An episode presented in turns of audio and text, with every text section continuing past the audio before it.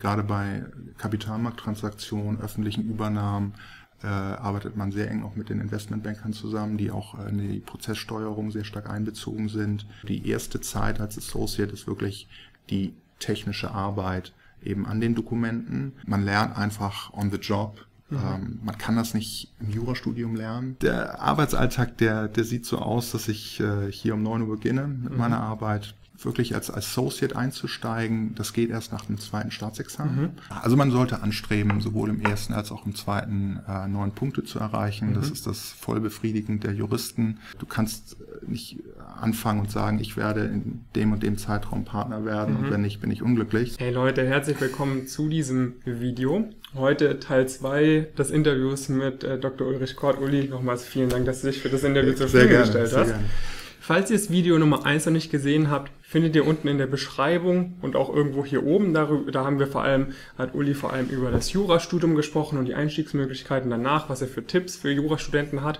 Heute werden wir vor allem über seinen Arbeitsalltag sprechen. Ja, Uli ist Partner bei Morgan Lewis, ist eine internationale Wirtschaftskanzlei. Er ist im M&A-Transaktionsbereich tätig. Er hat davor auch bei einer anderen Großkanzlei gearbeitet ähm, und wir werden vor allem darüber sprechen, wie sich sein Arbeitsalltag über die Jahre so gewandelt hat und ähm, ja, was er alles inhaltlich zu seinem Beruf sagen kann. Vielleicht, Uli, machst du auch noch mal eine ganz kurze Selbstpräsentation über deinen Werdegang und dann steigen wir wirklich inhaltlich in die einzelnen Thematiken ein. Gerne. Ich habe äh, nach dem Abitur Jura studiert ähm, und zwar in Passau, London, Tübingen. Mhm. Habe danach äh, meine Examina gemacht und eben promoviert und bin dann 2010 ja, eben hier in Frankfurt eingestiegen in der großen Wirtschaftskanzlei und habe mich dann eben für den Bereich äh, M&A Transaktionen entschieden. Ähm, man muss sich äh, den Werdegang in dem Bereich so vorstellen, dass man zunächst einmal ähm, lernt, sich mit der vertraglichen Dokumentation, äh, die es gibt bei Kaufverträgen, zu beschäftigen. Man bearbeitet bestimmte Bereiche und mit der Zeit äh, werden diese, äh, wird die Involvierung immer intensiver. Ähm, man lernt einfach on the job. Mhm. Ähm, man kann das nicht im Jurastudium lernen, weil äh, gerade das Transaktionsgeschäft bestimmt wird durch, äh, ja, durch Verhalten der, der Beteiligten, der, der Mandanten. Ähm, und es geht sehr viel darum zu lernen, ähm, oder ein Gespür dafür zu entwickeln, was die wirklichen Interessen sind, mhm. was die Erwartungen sind, wie man sich in bestimmten Situationen verhält. Und das geht eben nicht, äh, wenn man ein Buch liest, sondern nur, wenn man ganz konkret an den Fällen eben mitarbeitet. Mhm. Hinzu kommt dann, äh, dass man, äh, also ich meine, neben der Arbeit an der vertraglichen Dokumentation, äh, dass man äh, an der sogenannten Due Diligence mitarbeitet. Das ist äh, eine rechtliche Unternehmensprüfung man schaut sich äh, die wesentlichen Verträge an, die ein Unternehmen geschlossen hat, ähm, die gesellschaftsrechtlichen Verhältnisse, Finanzierungsverträge und so weiter, damit man ganz konkreten Eindruck davon erlangt, auf Käuferseite, welches Unternehmen man erwirbt, wenn man der Berater der Verkäufer ist, welches Unternehmen man eigentlich verkauft, mhm. wo die Risiken drin liegen und entwickelt insoweit im Grunde auch die Themen oder Gegenstände für die mhm. späteren Verhandlungen. Das ist quasi das, was eine Wirtschafts- oder Wirtschaftsanwälte im, im Allgemeinen machen. Ja, hier arbeitet auch arbeitet man dann auch eng mit beispielsweise Investmentbanken zusammen genau, genau. Unternehmensberatung? Ja, absolut. Also bei gerade bei Kapitalmarkttransaktionen, öffentlichen Übernahmen äh, arbeitet man sehr eng auch mit den Investmentbankern zusammen, die auch in die Prozesssteuerung sehr stark einbezogen sind. Ähm, bei sogenannten Private M&A Transaktionen, also die abseits des Kapitalmarkts stattfinden, äh, kommt es drauf an. Mhm. Auch dort äh, spielen aber Investmentbanken äh, immer noch eine sehr große Rolle. Und äh, aber gerade jetzt an den Fragen merkst du einfach auch und den Antworten, das sind eben sehr kommunikationstriebene Prozesse. Ja? Also mhm. es ist eben nicht nur die reine Arbeit am Dokument, sondern es geht darum, die Prozesse zu steuern, die Erwartungen der Mandanten ähm, wirklich sehr, sehr gut umzusetzen, in bestimmten Zeitfenstern zu arbeiten. Und ähm, das lernt man einfach nur, wenn man von vornherein eben bei diesen Transaktionen mit involviert wird.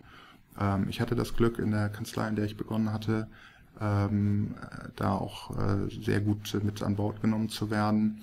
Und ähm, das ist eben auch für mich hier sehr wichtig, ja, wenn ich mit meinen jüngeren Kollegen zusammenarbeite. Ähm, denn nur so gewinnt man wirklich einen Eindruck äh, von der Transaktionspraxis und wird auch äh, zum guten Transaktionsanwalt und entwickelt auch Spaß daran. Okay. Du steigst ein als Associate? Ja. Und ist es egal, ob man quasi das, also vielleicht auch, auch nochmal da, ich weiß jetzt, die Jurastudenten genau. werden das wissen, ja. die, die jetzt vielleicht gerade ihr Abi machen oder was anderes studieren, werden es ja. nicht so wissen. Es gibt ja in Jura das erste Staatsexamen, das zweite Richtig. Staatsexamen und eine Promotion. Ja. Ab wann kann man einsteigen? Ähm, also als wirklich als Associate einzusteigen, das geht erst nach dem zweiten Staatsexamen. Mhm. Äh, mit dem zweiten Staatsexamen die, die äh, Zulassungsvoraussetzung schafft, äh, Mitglied der Anwaltschaft zu werden. Mhm. Ähm, man kann aber natürlich schon während des Studiums auch Praktika machen. Und äh, das ist sehr wichtig. Nach dem ersten Staatsexamen folgt ja das Referendariat. Und das Referendariat gibt einem die Möglichkeit, äh, die Kanzleien eben kennenzulernen. Es ist vorgegeben, dass man ein bis zwei Stationen bei Anwaltskanzleien verbringt. Und das sollte man auch sehr, sehr intensiv nutzen als, äh, als Referendar. Denn es gibt äh, das, das Referendariat eröffnet einfach die Möglichkeit, Kanzleien schon frühzeitig kennenzulernen mhm. Und gibt beiden Beteiligten, sowohl der Kanzlei selbst als aber natürlich auch dem Referendar, die Möglichkeit, einfach sich zu testen, äh, ob einem das Spaß bringt, mhm. ob einem die Kultur gefällt, ob man gut eingebunden wird. Da kann man ein super Gefühl für entwickeln. Und deswegen ist es auch sehr, sehr wichtig, das Referendariat aus meiner Sicht gut und intensiv zu nutzen. Okay. Und dann quasi nach dem zweiten Staatsexamen steigt man dann als Associate ein, beziehungsweise genau. auch nach einer Promotion, wie es jetzt bei dir der Fall ja, gewesen ist. Ganz genau. Wobei eben die Promotion ähm, nicht die entscheidende Einstellungsvoraussetzung ist. Mhm. Ähm, es ist nicht schlecht, wenn man eine hat aus meiner Sicht, ist es aber auch nicht notwendig. Wir hatten schon im ersten Video dazu gesprochen, gerade sag ich mal, in einem internationalen Umfeld spielt aus meiner Sicht die Promotion eher in der heutigen Zeit eine untergeordnete Rolle. Mhm. Okay. Und dann als Associate, wie sind dann quasi noch, vielleicht kannst du auch kurz was zu der Hierarchie sagen, bis zum Partner jetzt. Ja, also äh, ich meine, man im Grunde die, äh, die Entwicklungsstufen, die es denn gibt in Kanzleien, beginnen eben mit dem Associate ähm, und mit der Zeit und zunehmender Erfahrung entwickelt man sich da einfach weiter. Ähm, die Gehälter steigen eben äh, mhm. Stück für Stück an. Ähm, es gibt dann auch die Rolle des Principal Associates, ähm, die man nach drei, vier, fünf Jahren eben erreichen kann, typischerweise. Ähm, und ja, und dann danach äh, entscheidet sich eben weiter, möchte man weiter den Weg gehen, Partner werden ähm, und, und erhält man die Chance dazu. Ähm, ich glaube, man sollte, wenn man jetzt sich überlegt, ist, ist Wirtschaftskanzlei etwas für mich, ja oder nein, sollte man nicht zu sehr sofort in diesen Hierarchiestufen oder Karrierewegen äh, denken, sondern einfach den Einstieg finden, ähm, testen, ob einem das Spaß bringt und dann entwickelt sich das auch von alleine. Ja, mhm. wenn, wenn man gut ist äh, und äh, Freude, Freude an der Aufgabe hat, dann äh, wird man sich wird man sich prima entwickeln. Wenn man irgendwann sagt, nee, ich möchte gerne ähm, doch eine Rolle haben, eher im Unternehmen oder in der Justiz oder so, also auch in der Verwaltung, ist man frei, sich äh, da auch zu entscheiden. Und wir haben viele Kollegen, äh, die das so machen mhm. und mit denen wir weiterhin sehr, sehr gute Beziehungen pflegen, die auch für uns sehr, sehr wichtig sind. Ähm, die Frage, dann später Partner zu werden, ja oder nein, das, sag ich mal, ent entwickelt sich einfach mit der Zeit. Ja, also äh, du kannst nicht anfangen und sagen, ich werde in dem und dem Zeitraum Partner werden mhm. und wenn nicht, bin ich unglücklich, sondern ähm, das wird sich einfach äh, mit der mit der Entwicklung in der Kanzlei ergeben. Und äh, wichtig ist aber aus meiner Sicht, wenn man dann auch sagt, genau das möchte ich machen, ich möchte hier auch langfristig in der Kanzlei bleiben, ich möchte ja. Partner werden, dann soll man auch ähm, die Ambition deutlich machen. Also nicht passiv bleiben und darauf warten, dass andere, äh, sag ich mal, einen äh, nach vorne bringen, sondern man muss das dann auch schon einfordern und einen Dialog suchen mit den Leuten, die das zu entscheiden haben und äh, ganz positiv und offen an diese Themen rangehen. Wie lief das Ganze bei dir ab? Ja, ich habe äh, damals ähm, ähm, einfach das Angebot gehabt, äh, hier zu Morgan Lewis zu wechseln. Mhm. ähm, hier Partner zu werden. Ähm, das war für mich äh, sehr, sehr attraktiv. Aber allgemein gesprochen, ähm, alle Kanzleien eben ihre eigenen Karrierewege haben. Die Kanzleien müssen ja auch darauf achten, dass äh, immer guter Nachwuchs äh, folgt, äh, weil am Ende eben die Kanzleien bestehen aus den, ja, aus den, aus den Menschen, aus den Beratern, die machen die Kanzlei aus. Und äh, das heißt, jede Kanzlei, die langfristig bestehen möchte, muss ein wirklich gutes, äh, ähm, gutes Programm haben, ihre, die Anwälte und Anwältinnen, ähm, die Interesse haben, die sich engagieren, nach vorne zu bringen. Und äh, darauf sollte man auch gerade als Absolvent einfach vertrauen, dass es immer diese Chancen geben wird. Worin unterscheiden sich dann die Aufgaben, die man als Partner hat, zu denen, die man so als Associate hat? Ich glaube, als äh, Associate äh, beginnt man einfach zunächst ähm, die Arbeit als Transaktionsanwalt in meinem Bereich, genauso gilt das für die anderen Bereiche des Wirtschaftsrechts, Stück für Stück zu erlernen, dass man einfach die Technik eben, äh, eben lernt. Wie erstelle ich eben einen Kaufvertrag, ähm, wie erstelle ich Schriftsätze, ähm, wie andere Dokumente, die äh, wichtig sind. Und da gibt es natürlich auch Marktpraxen, die sich entwickelt haben, in die wird man eingeführt. Also die erste Zeit als Associate ist wirklich die technische Arbeit eben an den Dokumenten. Wobei, was ich ja vorhin auch schon erwähnt habe, es wichtig ist, aus meiner Sicht darauf zu achten, gerade auch als Associate, eben Kontakt äh, zu bekommen zu Mandanten, an Verhandlungen teilzunehmen, Telefonkonferenzen, um einfach ein Gefühl zu entwickeln, wie die Erwartungen äh, der mhm. Mandanten sind, die man berät. Und ähm, dann mit dem weiteren Verlauf äh, der Karriere als Associate werden die Aufgaben einfach anspruchsvoller. Das heißt, man macht dann nicht nur ein einzelne bestimmte Elemente eines Kaufvertrages, sondern den ganzen Kaufvertrag. Man schreibt ein längeres Gutachten und nicht nur ein Teilaspekt.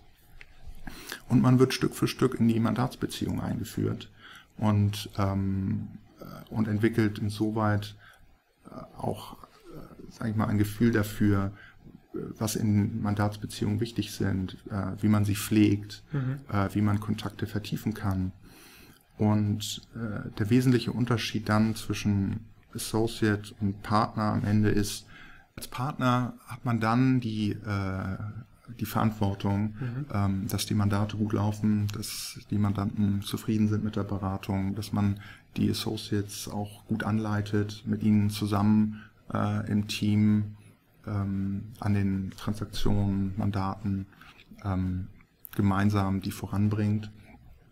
Und äh, der Partner hat die Aufgabe, auch die Mandatsbeziehungen dann weiterzuentwickeln und äh, auch neue Mandatsbeziehungen zu gewinnen. Das ist auch ein sehr, sehr wichtiger Punkt. Mhm. Natürlich konzentrieren sich viele Kanzleien in der heutigen Zeit darauf, die Mandate oder Mandatsbeziehungen, die man in der Vergangenheit entwickelt hat, ähm, zu äh, weiter zu pflegen und zu vertiefen. Mhm. Aber es spielt eben auch eine Rolle, neue Beziehungen zu gewinnen.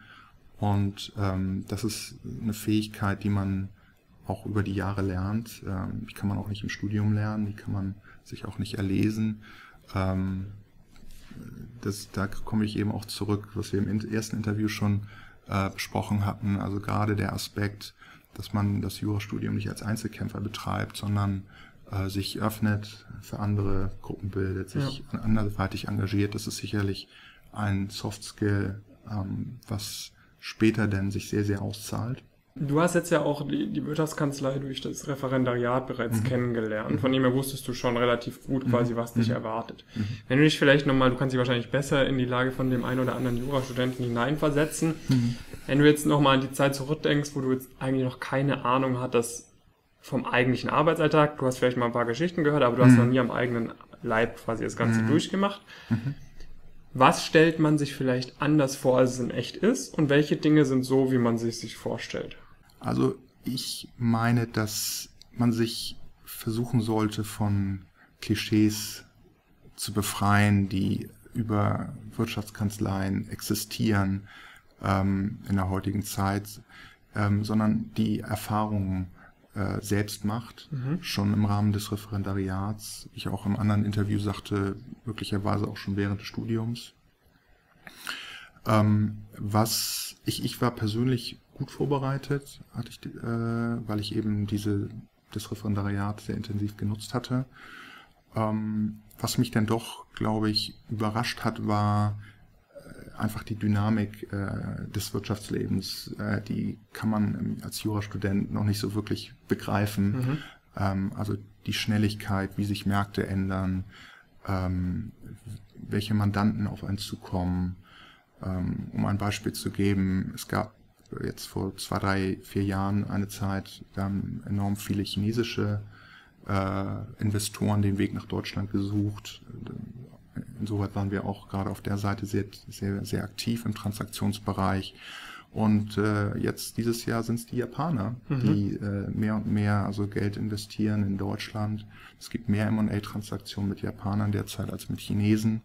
Und das sind einfach alles, sage ich mal, ähm, äh, Entwicklungen, die kann man nicht vorhersehen. Mhm. Und natürlich ändert sich dann auch äh, ändern sich dann auch die Erwartungen, denn Mandanten, die aus China kommen, sind nun auch mal einfach anders und haben andere kulturelle Vorstellungen als, als Menschen aus Japan.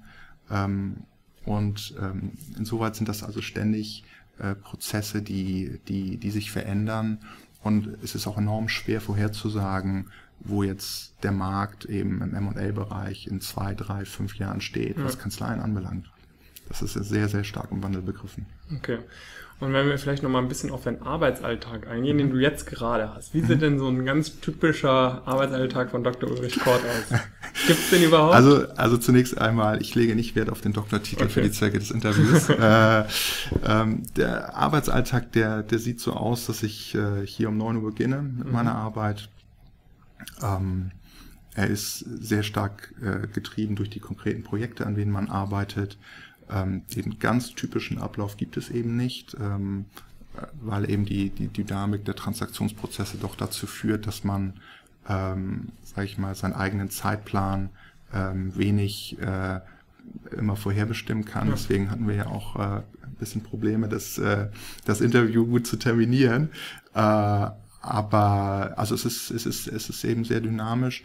Ähm, typische Aufgaben, die ich also am Tag erledige, sind mit den Mandanten zu sprechen, ähm, sowohl mit Mandanten, die man derzeit betreut, als auch mit Beziehungen, die man gewonnen hat. Ähm, man arbeitet natürlich an den konkreten äh, Projekten. Ähm, ich nehme an Telefonkonferenzen teil, an Verhandlungen, ich schaue mir Verträge an, äh, die ich bearbeitet habe, die die Gegenseite bearbeitet hat oder eben meine Kollegen. Mhm. Wir haben Teambesprechungen, äh, in denen wir bestimmte Themen besprechen, die in einer Transaktion relevant sind. Ähm, und äh, ja, und dann gehe ich am Abend äh, nach Hause und, äh, äh, und freue mich auf meine Familie. Ja. Angenommen jetzt ähm, Zuschauer sagt, das finde ich super interessant, was der Uli hier erzählt hat. Ja ich würde am liebsten quasi, nehmen wir mal als Beispiel bei Morgan Lewis bei euch hier mhm. in Frankfurt mhm. anfangen, wo man mit dir dann mhm. Äh, zusammenarbeiten kann. Was muss man denn mitbringen? Also, um bei euch tätig mhm. zu sein, geht da auch zum Beispiel, wenn man Wirtschaftsrecht studiert habt, habt ihr auch BWLer, die beispielsweise in der Steuerberatung tätig mhm. sind, muss man Jura studiert haben, vielleicht darüber einfach mal so ein paar, welche Hard Facts sollte man ja. mitbringen? Ja. Also wir haben äh, zunächst äh, ist schon der Grundsatz bei uns, dass man beide Staatsexamina haben sollte, mhm. um als Associate anzufangen. Es gibt auch die Möglichkeit, als Paralegal zu arbeiten. Äh, das bedeutet, äh, man hat dann am Ende nicht den Karriereweg des Associates, sondern eben man ist ein Mitarbeiter hier eines Teams. Dafür würde es auch ausreichen, Wirtschaftsrecht zu studieren. Das bedeutet also nicht äh, ein, ein ähm, Staatsexaminerabschluss zu haben oder eben nur das erste Staatsexamen. Dafür sind wir auch grundsätzlich einmal offen. Aber ich würde schon jedem Studenten empfehlen, der ähm, anstrebt, in einer Wirtschaftskanzlei zu arbeiten, ähm, das volle Jurastudium zu machen. Mhm. Ich glaube, das hat viele Vorteile, gerade auch, weil man einfach flexibler ist im Hinblick auf äh, spätere Berufe und, äh, und Berufsziele, die man, die sich entwickeln. Ähm, ja, was, was ist noch wichtig äh, bei uns? Ähm, klar spielen auch die Noten eine Rolle. Kannst du da vielleicht mal, ich weiß, ich möchte dich da jetzt nicht aufs Glatteis ja, locken, ja. aber vielleicht mal so eine ehrliche Einschätzung. Mhm. Was für Punkte sollte man schon eigentlich jetzt mitbringen? Alles drunter wird schon schwieriger. Ja, also man sollte anstreben, sowohl im ersten als auch im zweiten äh, neun Punkte zu erreichen. Mhm. Das ist das vollbefriedigend der Juristen. Ähm, und das Ziel sollte man sich einfach stecken. Ähm, es ist kein Weltuntergang, wenn eines der Examiner gelegentlich darunter liegen sollte. Ähm, man wird auch da gute und attraktive Aufga Aufgaben oder Möglichkeiten finden, aber man sollte das sich auf jeden Fall vornehmen. Und es ist ganz klar, ehrliche Antwort, die Noten spielen eine Rolle. Mhm. Ähm, und deswegen sollte man sich auch nicht durch das Jurastudium quälen. Also wenn man den Eindruck hat in den ersten zwei, drei Semestern, ach, das ist irgendwie nicht so was für mich oder das bringt mir nicht so Spaß, dann lieber ehrlich sein und sich nicht quälen, weil äh, das Schlimmste, was passieren kann, ist, wenn man ähm, am Ende wirklich sehr, sehr schlechte Noten hat, eigentlich keinen Spaß am Studium mhm. hatte. Das sollte man nicht weiter verfolgen.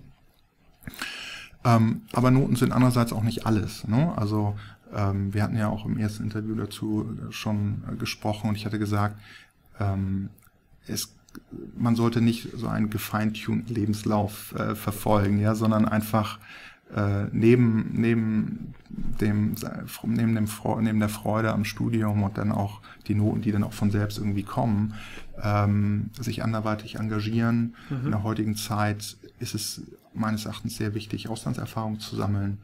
Ähm, englische Sprache spielt eine große Rolle. Ähm, ich persönlich arbeite zu 90 Prozent auf Englisch. Äh, und das häufig sogar bei Transaktionen, die, Im deutschsprachigen die allein im deutschsprachigen ja. Raum stattfinden. Das ist einfach die Realität. Ähm, also Englisch spielt eine sehr große Rolle. Und ähm, ja, und eben auch die Erfahrung, die man dann während des Studiums und äh, des Referendariats sammelt. Lohnt es sich, ein LLM zu machen, wenn ich das richtig äh, ausspreche? Ja, also ich habe persönlich keinen gemacht, mhm. äh, aber das kann man auf jeden Fall machen. Das äh, LLM bedeutet im Grunde, dass man einen Master macht äh, an einer ausländischen Universität sei es in, also überall auf der Welt ist äh, so ein LLM mittlerweile möglich. Ich finde das klasse, wenn man sowas mhm. macht, äh, weil es einfach die den Erfahrungshorizont äh, enorm verbreitert, man eben Erfahrungen im Ausland sammelt, die sind unglaublich wichtig. Und ähm, also insoweit würde ich jedem dazu raten, das zu tun. Ich hatte eben selbst schon während des Studiums mein Auslandsjahr verbracht. Und ähm, insoweit hatte ich dann irgendwann auch mal gesagt, komm, jetzt hast du promoviert, jetzt fang mal an zu arbeiten. Meine Frau wurde auch ein bisschen nervös und äh, äh, insoweit, ähm, aber daran, sie, daran siehst du eben, dass ähm, die Wege ja in, in, in das Wirtschaftsleben sehr unterschiedlich ausfallen können und äh, ähm, solange man seine eigenen Interessen mhm. wirklich verfolgt, proaktiv verfolgt, sich engagiert, ist äh, alles gut. Okay, super. Uli, ich danke dir auf jeden Fall vielmals für dieses Interview. Hat mir super viel Spaß mir gemacht. Auch. Mir auch. Dann danken wir euch für eure Aufmerksamkeit. Schickt das Video gerne anderen Leuten, die vielleicht an so einer Karriere, wie der Uli sie hingelegt hat, interessiert gewesen wären. Und vergesst nicht, einen Daumen hoch zu geben. Ciao. Ciao.